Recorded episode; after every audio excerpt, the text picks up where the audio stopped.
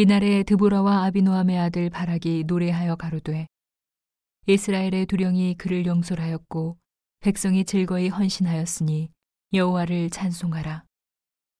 너희 왕들아 들으라 방백들아 귀를 기울이라. 나 곧 내가 여호와를 노래할 것이요 이스라엘의 하나님 여호와를 찬송하리로다. 여호와여 주께서 세일에서부터 나오시고 에돔 들에서부터 진행하실 때에 땅이 진동하고 하늘도 새어서 구름이 물을 내렸나이다. 산들이 여호와 앞에서 진동하니 저 신의 산도 이스라엘 하나님 여호와 앞에서 진동하였도다. 아나세 아들 삼갈의 날에 또는 야엘의 날에는 대로가 비었고 행인들은 소로로 다녔도다.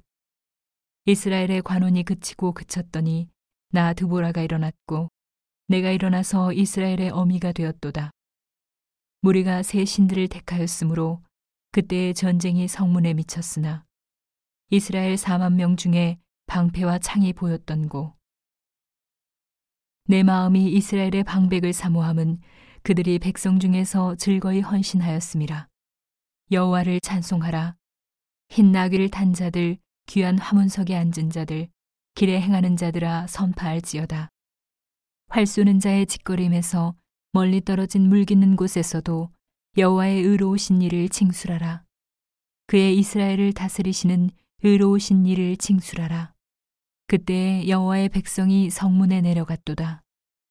깰지어다 깰지어다 드보라여 깰지어다 깰지어다 너는 노래할지어다 일어날지어다 바라기여 아비노함의 아들이여 내 사로잡은 자를 끌고 갈지어다 그때에 남은 귀인과 백성이 내려왔고 여호와께서 나를 위하여 용사를 치시려고 강림하셨도다.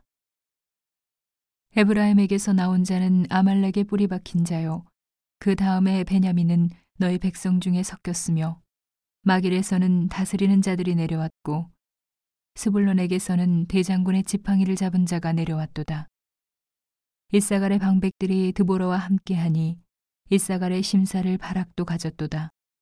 그 발을 쫓아 골짜기로 달려 내려가니 르우벤 시냇가에 큰 결심이 있었도다. 내가 양의 우리 가운데 앉아서 목자의 저 부는 소리를 들으면 어찌미뇨. 르우벤 시냇가에서 마음에 크게 살핌이 있도다. 길로앗은 요단 저편에 거하거늘 다는 배에 머무름은 어찌미뇨. 아셀은 해빈에 앉고 자기 시냇가에 거하도다. 스불로는 죽음을 무릅쓰고 생명을 아끼지 아니한 백성이요 납달리도 들의 높은 곳에서 그러하도다. 열왕이 와서 싸울 때에 가나안 열왕이 무기또 물가 다안하게서 싸웠으나 돈을 탈취하지 못하였도다. 별들이 하늘에서부터 싸우되 그 다니는 길에서 시스라와 싸웠도다. 기손강은 그 무리를 표류시켰으니 이 기손강은 옛 강이라 내 영혼아 내가 힘 있는 자를 밟았도다. 그때의 군마가 빨리 달리니 말굽 소리는 땅을 울리도다. 여호와의 사자의 말씀에 메로스를 저주하라. 너희가 거듭거듭 그 거민을 저주할 것은 그들이 와서 여호와를 돕지 아니하며 여호와를 도와 용사를 치지 아니함이니라 하시도다. 겐 사람 헤벨의 아내 야엘은 다른 여인보다 복을 받을 것이니 장막에 거한 여인보다 더욱 복을 받을 것이로다. 시스라가 물을 구함에 우유를 주되 곧 엉긴 젖을 귀한 그릇에 담아 주었고 손으로 장막 말뚝을 잡으며 오른손에 장인의 방망이를 들고 그 방망이로 시스라를 쳐서 머리를 뚫되 곧 살적을 꿰뚫었도다. 그가 그의 발 앞에 구부러지며 엎드러지고 쓰러졌고 그의 발 앞에 구부러져 엎드려져서 그 구부러진 곳에 엎드려져 죽었도다.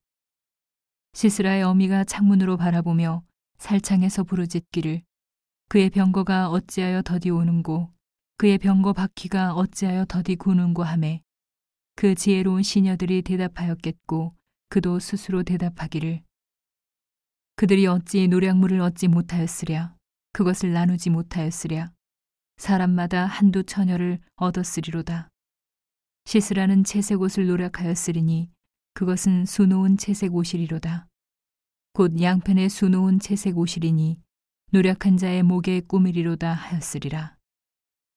여호와여 주의 대적은 다 이와 같이 망하게 하시고 주를 사랑하는 자는 해가 힘있게 도둠 같게 하시옵소서 하니라.